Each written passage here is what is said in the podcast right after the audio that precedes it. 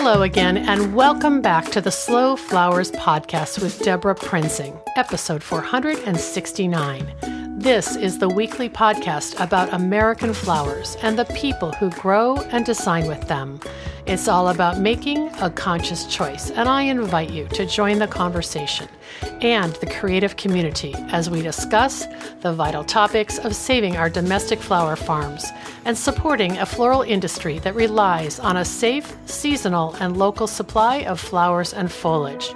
This podcast is brought to you by slowflowers.com, the free nationwide online directory to florists, shops, and studios who design with American-grown flowers, and to the farms that grow those blooms.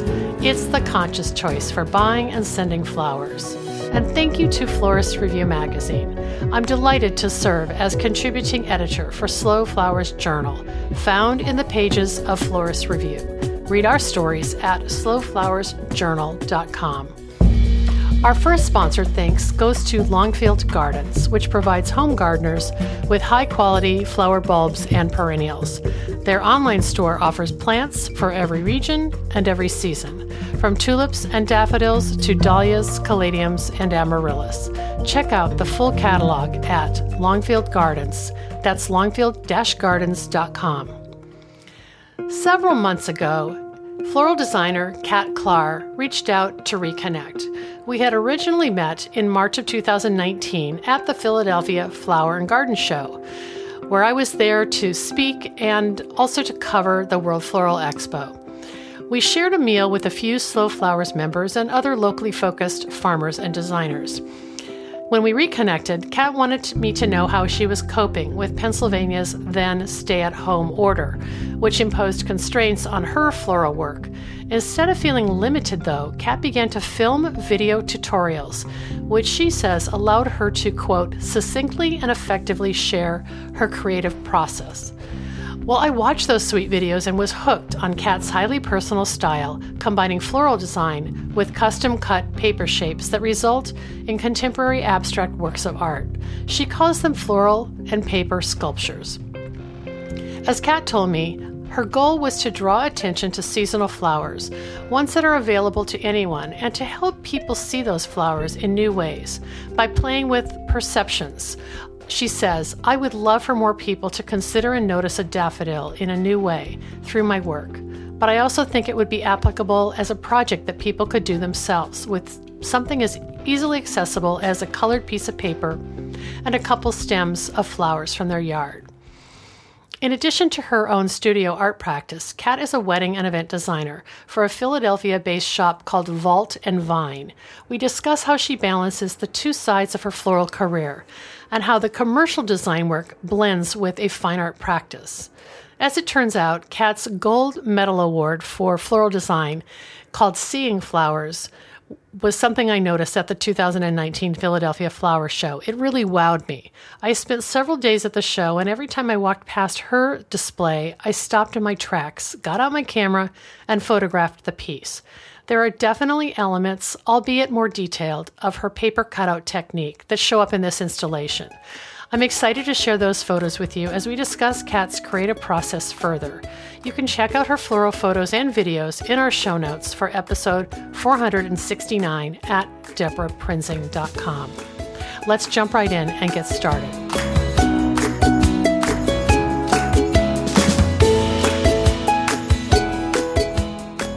Welcome back to the Slow Flowers Podcast with Debra Prinzing, and I am so thrilled today to introduce Kat Klar. Kat is a floral artist and floral designer from Philadelphia, and she has a studio called From Blossoms. Hi, Kat. Hi, Debra. Thanks so much. Yeah, thank you for joining me. We're not doing it together in person, but we're as close as possible on Zoom, I guess. Yeah, totally. It works. Yeah, exactly. And I see you have flowers behind you, so that's fun. At least I feel like you're close.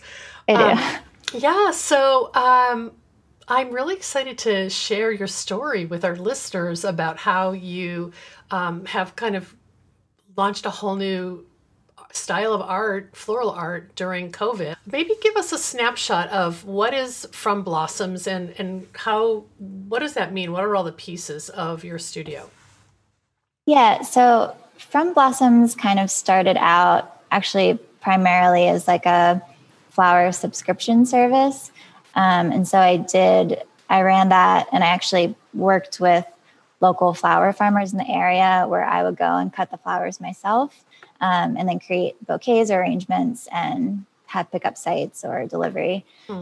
So I did that for about 5 years. And then this was actually the first year that I didn't do it. And I sort of transitioned a little bit out of a business to just kind of like an art studio. And so I've just been spending, so I had like a day job, which is like separate as an event floral designer. And then, you know, I have a lot of just freedom to create in my studio, which is From Blossoms. Yeah. So when you said you were working as a wedding and event designer, and do you want to mention the name of that company or? Oh yeah. So it's Vault and Vine, and it's in East Falls in Philadelphia. So kind of a full service type of business. It's, well, now we do sort of scaled down events, like a la carte events, but yeah, it's a flower shop. And so it sounds like you always kind of had this side studio to, you know, I don't know, explore your other types of design that maybe you weren't doing in the, you know, I don't know how to say corporate, but in the kind of different in the style. Business. Yeah, in the business. I'm not saying that very well. Yeah, definitely.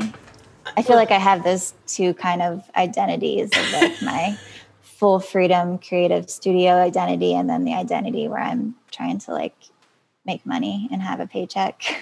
Exactly. I can feel you on that one. All those years I wrote about how to get the black spot off your tomato plants for garden publications when it was just for a paycheck. Sure. Luckily I get to write about flowers now. So your it sounds like you kind of had the COVID imposed a halt on the subscription business. Like you that wasn't really safe or possible, was it? Yeah. I mean, I think primarily it really shifted my event schedule situation. So, you know, once it was, there were spring events coming up quickly in April and May. And so it was like at the end of March doing like a quick shuffle of sort of just pushing everything forward towards the end of 2020 or into next year. Yeah. It's like hit everybody pretty similar. And so were you like, did you find yourself with way more time on your hands? Because yes. Okay. Yeah. So then what do you do without going crazy? Yeah. In some ways it was really nice, because I feel like the evolution of starting to make these videos was, you know, COVID feels like it was kind of part of it, because it's a little bit time consuming, and it was just a thing that I started to do when I was suddenly like unemployed, basically. I'm so fascinated. I'm glad you brought up the videos. So we had met at Philadelphia Flower and Garden Show like in 2019. And then out of the blue, you reached out to me and told me about these videos. And I found myself, Kat, to be perfectly honest, like sucked in. I watched one and then I wanted to watch the next one. And they're not that long. So they're kind of they're like these little moments of interaction that the viewer feels like they're part of your process. And just describe them, and like what do you do from start to finish to do this video, and how did you set it all up in your, I mean, we'll show them on our show notes so people can follow along. Yeah. Well, I think initially I just wanted to sort of create like the visual process and share it, of just me making a floral arrangement, usually like pretty pared down and minimal, and then incorporating these cut paper shapes that I like to make. And so sometimes I like to refer to it as a flower and paper sculpture. And yeah, so I just wanted to share that three-dimensional quality by adding these paper pieces, right? Yeah. Totally. It's funny because on the videos, I am able to communicate so much and play with things visually, but there's also always going to be the limit of, you know, ultimately it is a sculpture and it's something that is best experienced in person. But. That's a good point. Okay. So where are you filming, and like, what is is it just on a table and Are you just using an iPhone? It's funny because when everything happened initially, I sort of took a break from the studio that I had been working out of and was just at home in my apartment making these videos. And then eventually I moved into a new studio and I started to film in this new studio. But yeah, it's just, I would just make like an arrangement on a table or a stool and then go through the whole process of a big part of making the videos that I learned, or it's sort of a skill that I feel like I've gained through the videos, is just like editing and sort of trying to really pare down, keep it, you know, sort of as simple as possible. And then I learned that I could also narrate over the process, which also made it really easy for me to communicate my thoughts about the process and not have to think about it when I was actually filming the videos. Okay. So, cause I watched a couple where I felt like you would, you were kind of almost having a conversation with yourself, like, oh, maybe I should move it over here. And I like it better this way, but you're saying you will go back and you're editing, you're putting that voiceover in. Oh, interesting. It's sort of like evolved in this way where the first video that I made, I was talking to the camera and I was explaining the process, and it took a long time to sort of simultaneously be doing it and also saying the words. And then when I went through and edited it, I realized that something about it felt a little bit off. And then I learned that I could create like a narration over top of the videos.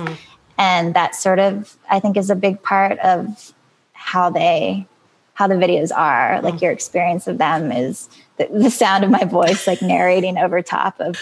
I love that. And do you have a goal for how long you want them to be? Like once you, I do. Maybe it takes you a long time and then you tighten it up, right? Yeah, definitely. I think that I started out at maybe 3 minutes and 30 seconds. And now I sort of aim for 2 minutes to 2 minutes and 30 seconds. And are you mainly posting these on Instagram, or where else do they live? Yeah, I put them on Instagram. I also have a YouTube page that is nothing really, that no one follows or pays attention to, but I mainly put them on there so I can send the YouTube link to like my friends and family who maybe don't have Instagram. Right. So I'm also on there. Well, the reason I asked about that is just, I do think we're all learning like this whole new toolbox filled with technical skills because we have been forced to work at home.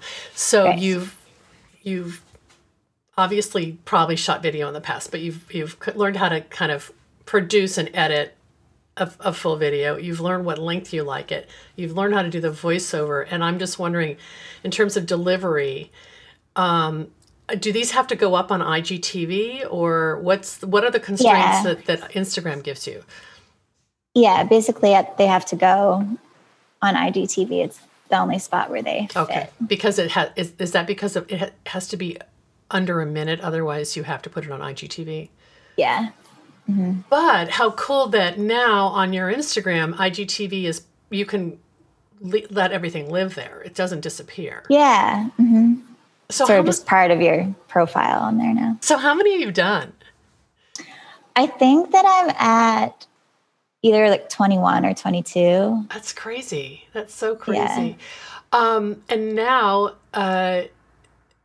so now there's sort of a new element, and I haven't watched very many of them. So describe how you've evolved even as the designer on camera, like what are your pieces besides the paper and the flowers as you put it together? Yeah. So, I mean, it is sort of like the basic like floral design, almost in the style of Ikebana, like pretty minimalist floral arrangement. And then, so then from there it's cutting. I really like cutting out different kinds of shapes with different colored pieces of paper. And so at this one local art store that I like to go to now, they have like, it's, just all these different colored pieces of paper that I love to go and sort of pick out pieces. Usually I'm sort of thinking of you know, what am I going to cut from the yard or what's blooming? And then I try to imagine like what color pieces of paper I might want when I'm there to use to incorporate. Mm-hmm. So yeah, so it's been mainly the flowers and the paper, but also lately I have been incorporating this like little creature puppet that my friend Sarah made. She makes these like really incredible puppets, and that has also like given me a really fun new voice to have, even on top of the narration that I normally add. Okay, so yeah. You're almost becoming like a stop motion filmmaker now, right? Yeah, there's like a lot of different elements now. What about those little clay, three-dimensional clay shapes that are at a different level than a flat two-dimensional piece of paper? Yeah, so I recently bought some clay because I wanted to see the shapes that are often like on my mind. Or cut out on paper all the time. I wanted to bring them into like a more three-dimensional like life. Mm-hmm. And so I bought some clay, and for a couple of weeks I was just playing with making shapes with the clay. But I haven't actually incorporated those into any of the videos. Okay. Those that are on still images that you've put in your feed. I see. Well, yeah. I mean, listening to you, I just think, why can't everybody find their own little project to explore and maybe push their design aesthetic? Because it's so easy to be in a rut as a designer. And there's simply no reason you did this other than to kind of keep yourself sane, right? I mean, you're not trying to monetize this per se. Right. It's definitely just feels, for now at least, that it's just sort of part of my art expression. Mm-hmm. And it was actually really funny talking about like getting in a rut. The whole reason why I even started making the paper shapes with the flowers is because I got this request for an order on Instagram, like probably like a year and a half ago.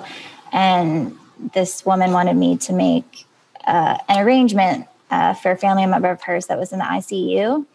And she said, and so along with that order, real flowers, like live flowers, aren't allowed in the ICU. Oh, wow. And so her like description to me was, it can be sculptural and weird, and it can be silk flowers or paper if you want. So it's like she used those words, something about like the stringing of all of those words together sort of brought about this vision that I had suddenly of just making paper shapes and incorporating it into the arrangement. And that was sort of the very beginning of that process. And I remember after I made it and like stood back and looked at it, I felt sort of this, like I felt something expand in me or something, because it felt like this path that I could walk down and it could grow and be different things.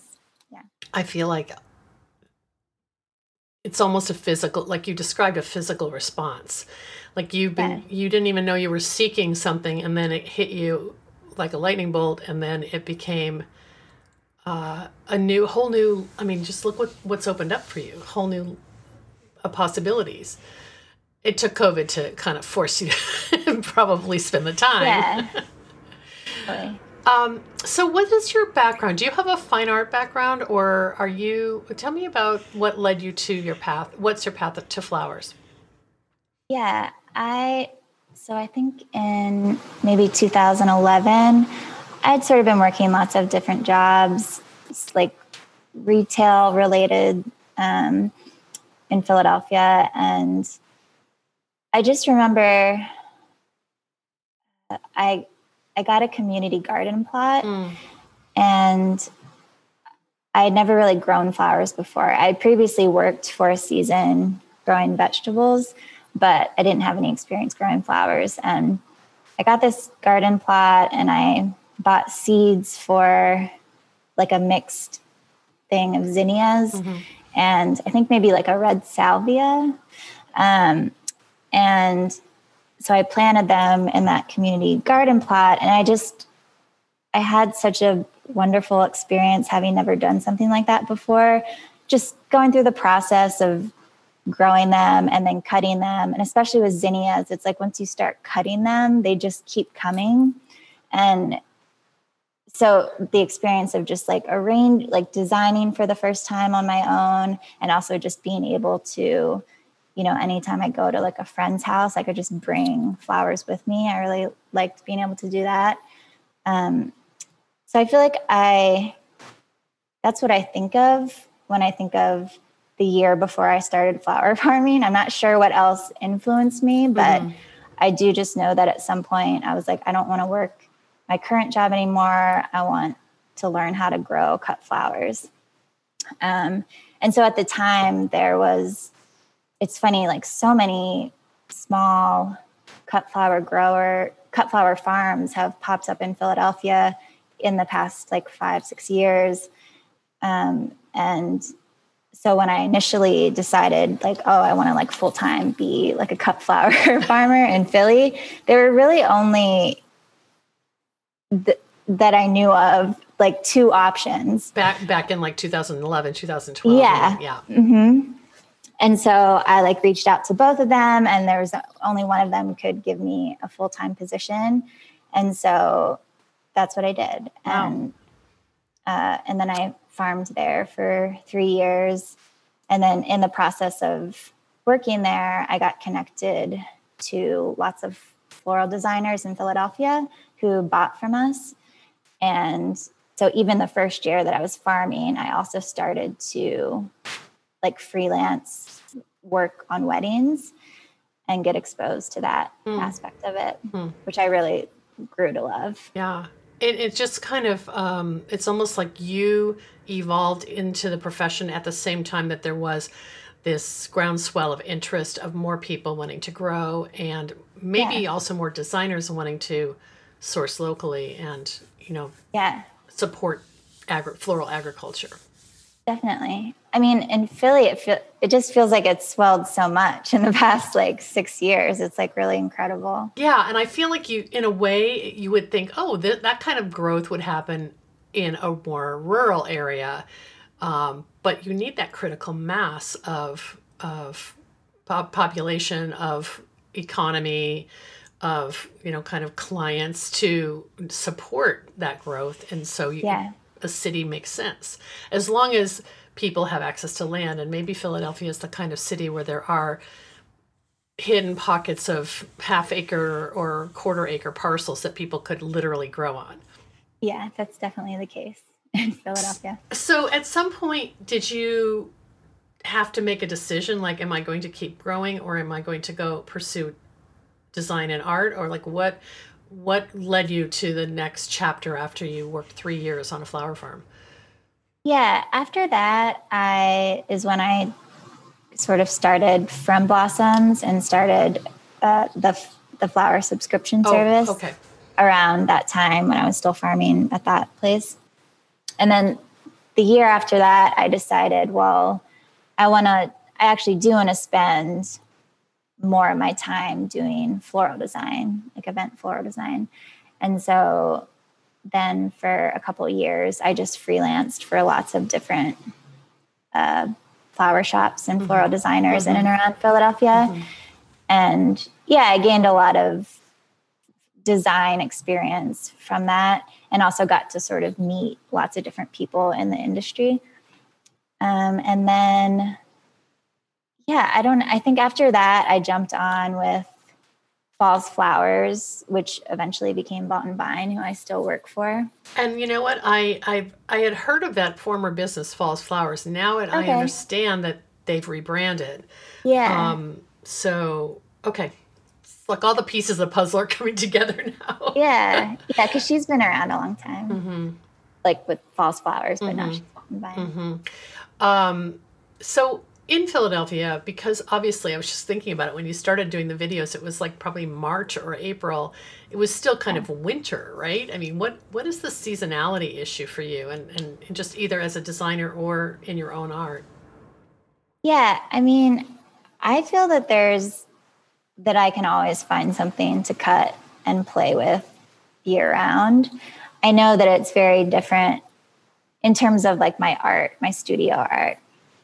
I think that it's maybe more challenging if you're trying to like sell a product that's flowers year round in Philadelphia.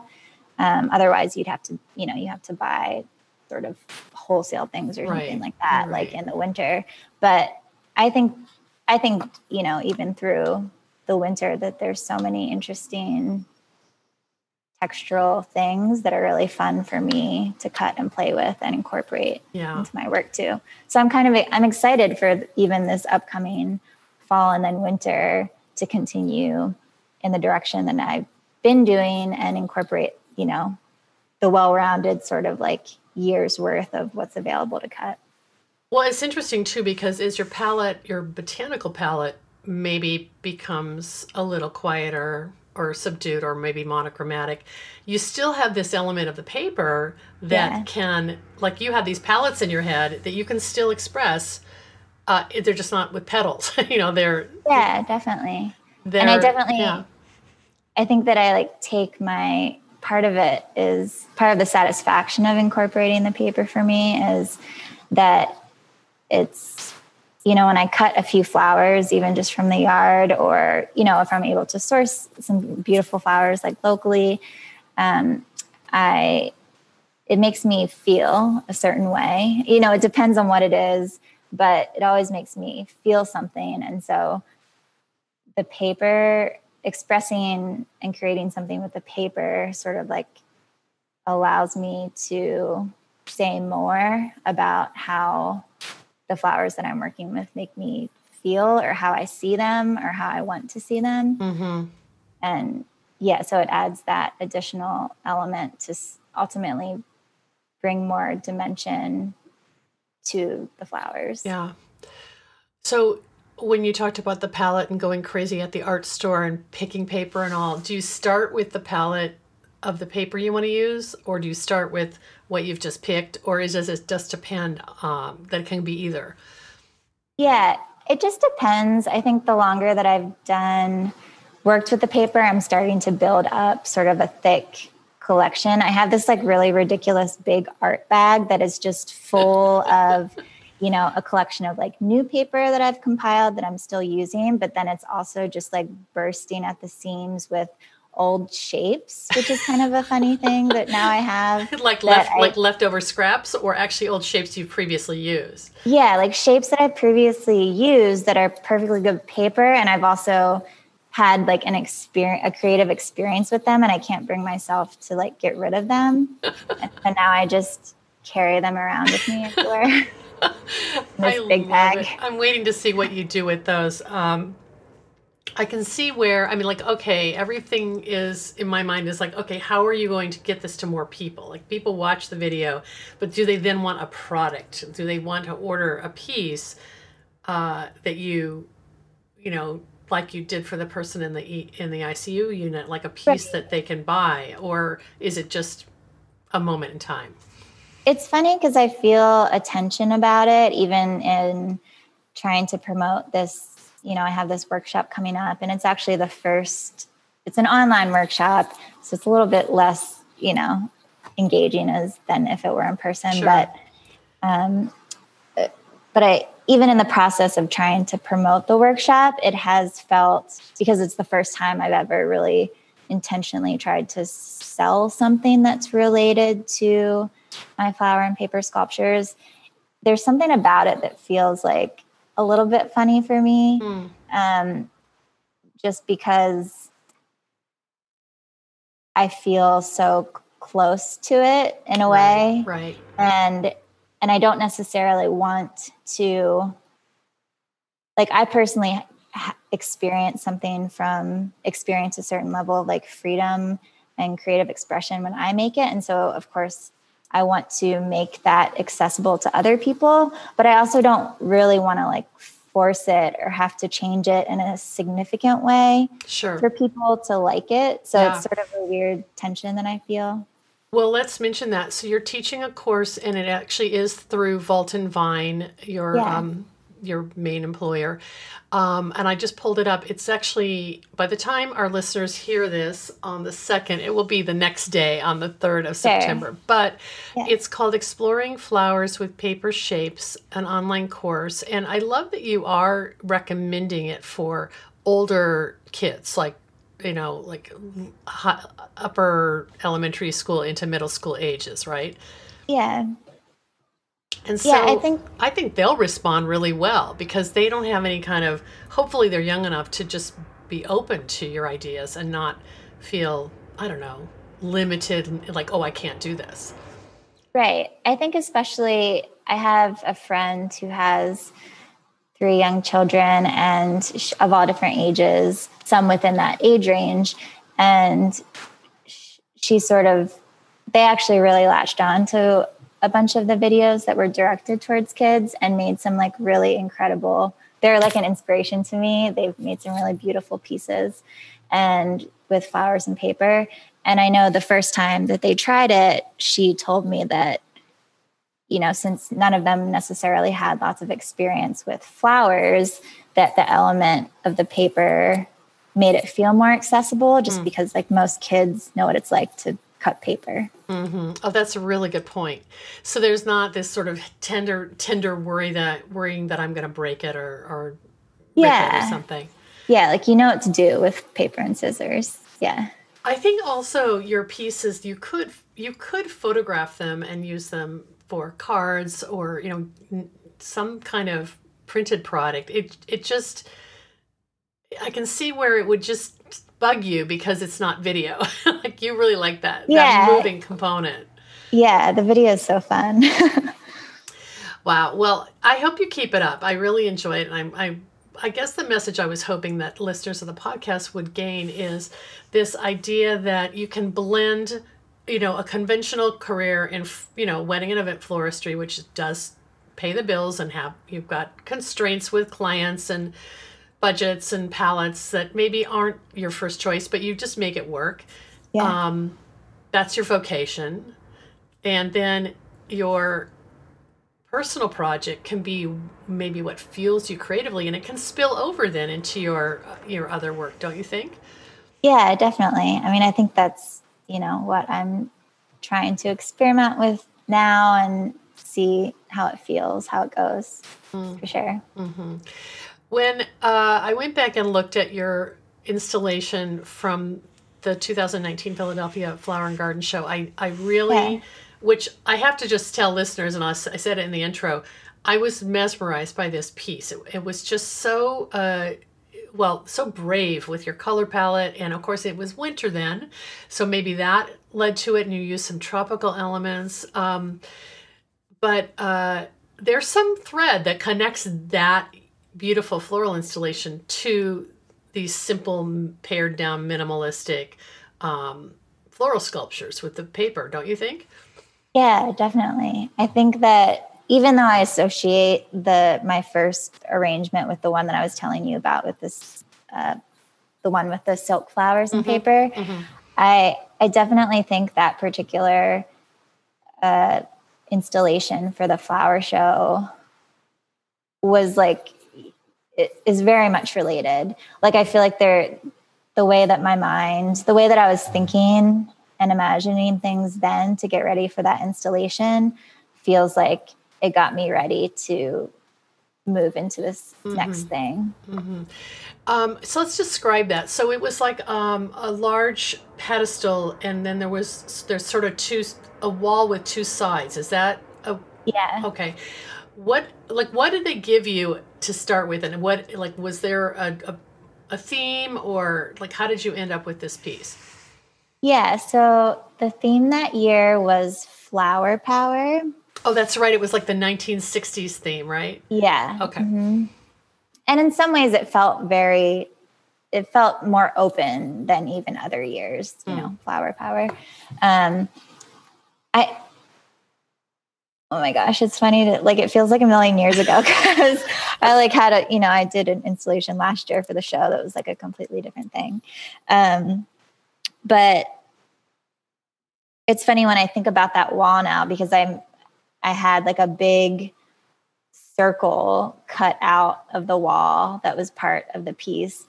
But it's funny to think about it now because it's, you know, like a circle is just one of the shapes that I made a lot. It became a graphic element. Yeah. But you had, it seems to me you were using actual dried material that you had painted that almost imply that it was paper cut out, but it was like a windmill palm frond or something like that, right? Yeah, I did some fun kind of sculptural manipulation movement with some of the more tropical things. And I painted some things in interesting ways. I was definitely, I feel like one of the reasons why maybe you felt the way that you did when you saw it, I was definitely experimenting with a lot of color. Mm-hmm, mm-hmm. And also yeah, so like non-traditional colors that you wouldn't normally see in a floral palette. I think that maybe is what grabbed my eye. Yeah. Many different colors. It wasn't like limited to any particular. I mean, you know, like I guess, you know, I was still being strategic, but it was a lot of color. So on the one side, I worked with a friend of mine who's a painter, and she created this really beautiful, you know, kind of abstract painting piece that had so much color in it. And then I really played with that, with those colors to create this very sort of sculptural design that sat in front of that painting. So that was like the one side. And then the other side was just sort of one color, one like darker color on the wall. It felt very different visually than the other side. Yeah. And then on that side, I played with two big pieces of mirroring that I placed underneath the That's design right. and then on the wall. Yeah, that was fun. Yeah, it was almost like a dark and light kind of play. And obviously, you're stuck in a big, you know, convention hall, so you don't get to use natural light. Right. Well, you did earn a gold medal for that. Congratulations. Yeah. And, you know, sometimes there's this conversation, like, what is the point to enter these floral design, you know, or, you know, competitions or showcases? Do you have a goal? Like, okay, I want to market myself more, or is it just like art for art's sake? And when you're doing something like that? Yeah, I guess when I first started doing the show, I wasn't totally sure what to expect. And it was a little bit of everything, like, oh, I do want to market myself. You know, I also want the judges to like it. I want all of the people who pass it to like it, like all these different feelings. But I think, you know, I'm going into my 5th year at the show, and which is going to be it's going to look very differently than previous years. Uh-huh. I'm interested. Because of COVID. Yeah. But yeah, I think going into my 5th year, I just feel it feels so freeing to sort of be able to just create something from nothing. I mean, we have to go with the theme, but there's a lot of room in my category for interpretation and presentation of that theme. Mm-hmm. And so I think mostly it's just that I want to create something that I've never seen before, and I want the people who see it and interact it to feel like they've never seen it before, and maybe they see flowers in just a new way. Mm. The piece that we've just been talking about from 2019, you did call Seeing Flowers. So okay, you checked. That maybe is just going to be an ongoing theme for you. Yeah, definitely. This is just like housekeeping, but I'm really curious. So that Philly show is like 9 days, right? It's like a really long show. So in terms of like choosing your floral elements, everything has to look fresh for 9 straight days. So I'm sure that influenced you as well. Yeah. Well, I'm trying to think. So in past years, I would use, it's funny. I'm curious to know how like Slow Flowers talks about a topic such as foam. Yeah. But yeah, so in past years I used floral foam, and it sort of made it this it just made it easier to deal with the fact that it had to be there for 9 days because you can like water the foam. And of course, I'm still being strategic about using things that are able to last longer with less water. But then this, my entry for this past year, I was really proud of because I specifically designed it in a way where it was sort of these like custom built-in canals that held water with, and I put all of these like metal pin frogs at the bottom. So then all I had to do was make sure, and they were these like watertight canals. So I just had to keep checking in on them and making sure that the water was still good and the level was high enough. Wait, so the Philly show took place in 2020? It did. It's really funny now when I think about it because it just slid in under with COVID stuff. Yeah. Same here. Like I ran the floral stage for this Northwest Flower and Garden Show in Seattle, and it ended on March 1st. And I kept thinking, these guys dodged such a bullet. So Philly was right around that same time, I believe, right? Yeah, it was like I feel like it was like the second or third week of March for us where quarantine. So I feel like it was the next week after I broke down that I was like, wow, we really slid that in there. Well, you'll have to share photos of that one too. And kudos to you for finding a way to work around foam because that is definitely, you know, the mindset of a lot of people who are working with local and seasonal flowers. They don't want to put that into... you know, is carcinogenic products. So, but this is the complaint. Like, how do you have something that lasts for 9 days? And, you know, even for the gardeners who are designing display gardens, they've got the same challenge, I'm sure, trying to keep things looking good for 9 days. That's the longest show I'm aware of. So, yeah. Cool. Oh, I want to see those photos. That's amazing. So you know already that you said that it's going to be different in 2021. What do you, can you share about that? And what do you, I know it's probably not going to be revealed fully, but I'm just curious what you're cooking up.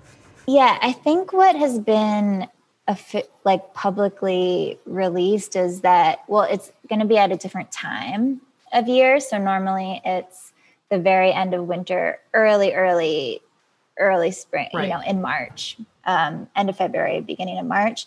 And so for 2021, I believe it's going to be in the summer. Oh, okay.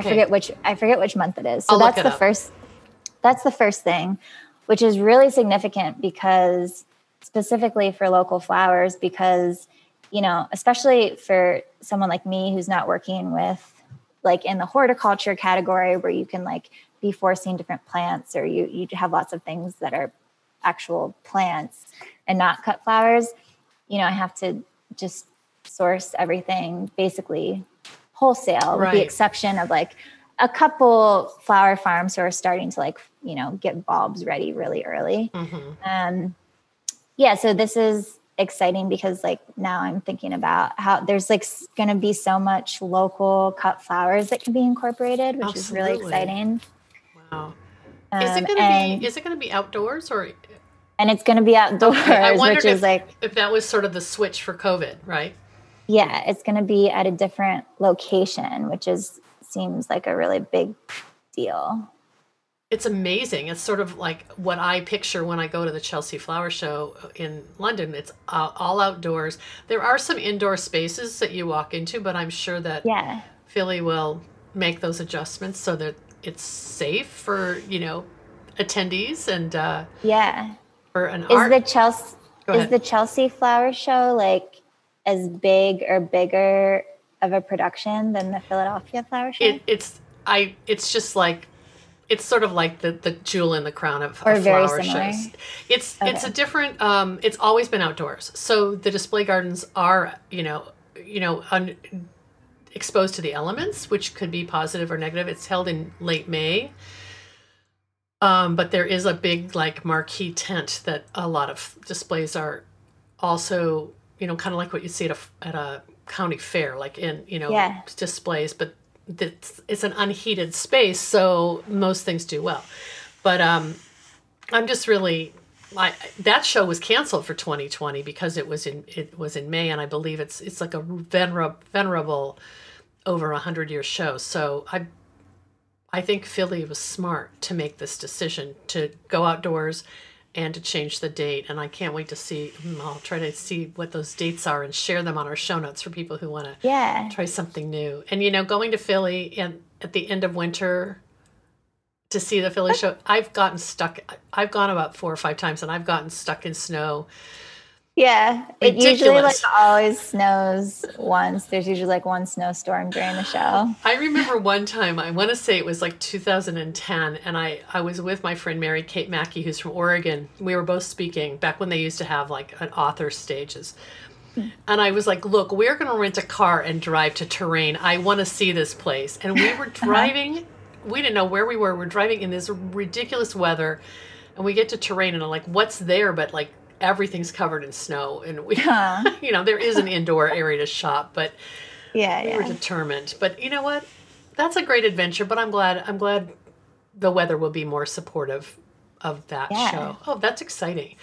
Wow. Well, so what else do you have cooking for your future plans? You know, obviously we know COVID is not going away and, do you think you'll do CSA subscriptions for 2020 or are you kind of ready to stick with your own more artistic sculptural work?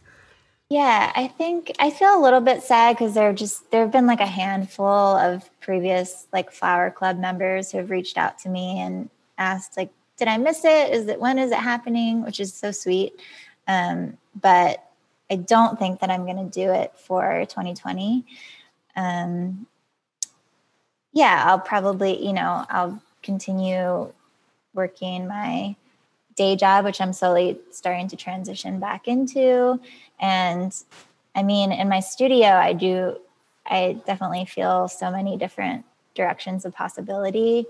I feel excited about my friend, Sarah,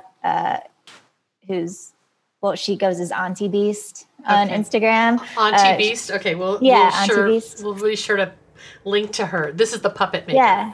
Yeah. She is just an inspiration to me with the puppets that she makes. So I really am hoping to make some more puppet videos with her. That will also probably have flowers and paper shapes. Absolutely. And I feel really curious about exploring, we sort of talked about the clay a little bit. I feel curious about sort of experimenting with more different kinds of sculpture. And I feel also curious about sort of, I forget if we already talked about this, but the direction of perennial plants be incorporated as I like to use perennial plant flowers in my work a lot that I just cut from my yard. And I think it would be really cool if there were more sort of planting initiatives or programs, maybe in my city, for more space to be used in a way that more people could have access to flowers in that way. Mm-hmm. Well, you mentioned that you just walk around your neighborhood and you see all the potential of underutilized spaces, public or in people's yards, right? Yeah, definitely. Do it. I love it. That's so cool. That could be kind of a fun, almost campaign that you could get people to support and volunteer for and draw attention to nature, to how nature feeds us. Definitely, especially in the city where sometimes a lot of people, depending on even where they live in the city, because lots of our neighborhoods in Philly look very differently from one another. Mm. Some are more green and have more trees and some barely have any. I think that especially people in cities, if there's ways for us to become more connected and access flowers and plants more, that would be great. I agree completely. Hey, before I let you go, can you just talk about the technical aspects of filming your videos? Because I think there are people who might be curious about what device you use and what software you use. I use an app that's called InShot. Okay. And it's really amazing. It's funny, though, because I do it all on my iPhone. And so it's a little bit, it's small work, it's a lot of just your finger making lots of tiny decisions. But it really works for me. And I think it's super user friendly. And it's called InShot. INSHOT. Yeah. Okay. Wow. And so I guess if you wanted to have a little bit bigger space, you could do it on a an iPad or an iPad mini and still use that. Yeah. Okay. Yeah, that's true. Wow. So you film on your iPhone and then. Yeah. So I film like multiple, all the clips mm-hmm. that I want. And then I put them all into like one space in the app. And then then the next process is just like editing down all those videos that sometimes are maybe like 20 to 30 minutes worth of film. And then I edit it down to like 2 or 3 minutes. Right. And that gets your final visual then.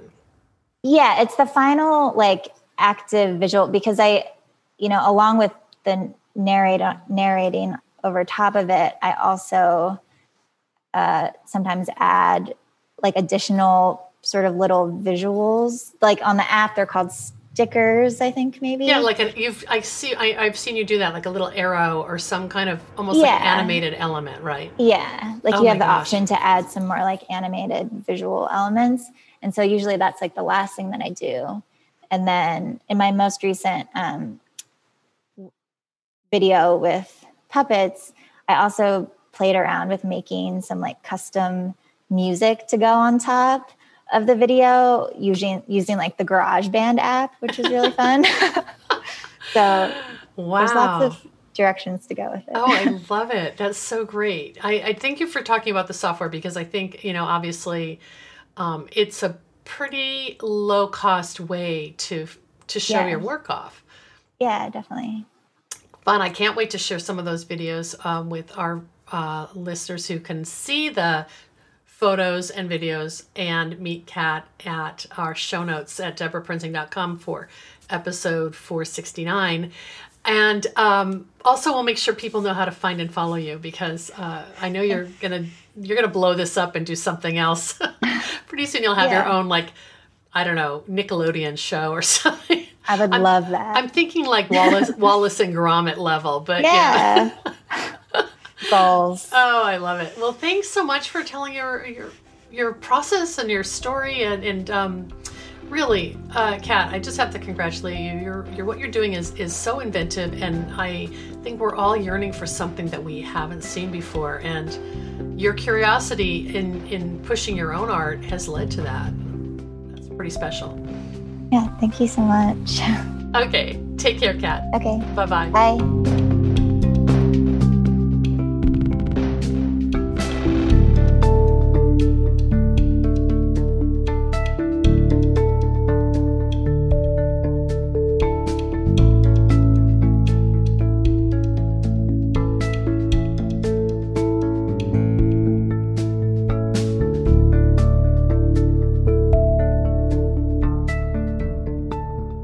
So much for joining me today for my conversation with Kat Klar.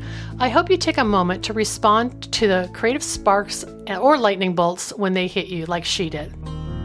Our next sponsor thanks goes to Rooted Farmers. Rooted Farmers works exclusively with local growers to put the highest quality specialty cut flowers in floral customers' hands. When you partner with Rooted Farmers, you are investing in your community and you can expect a commitment to excellence in return. Learn more at rootedfarmers.com. It's the beginning of a new month, and like me, you're probably turning attention to September and beyond.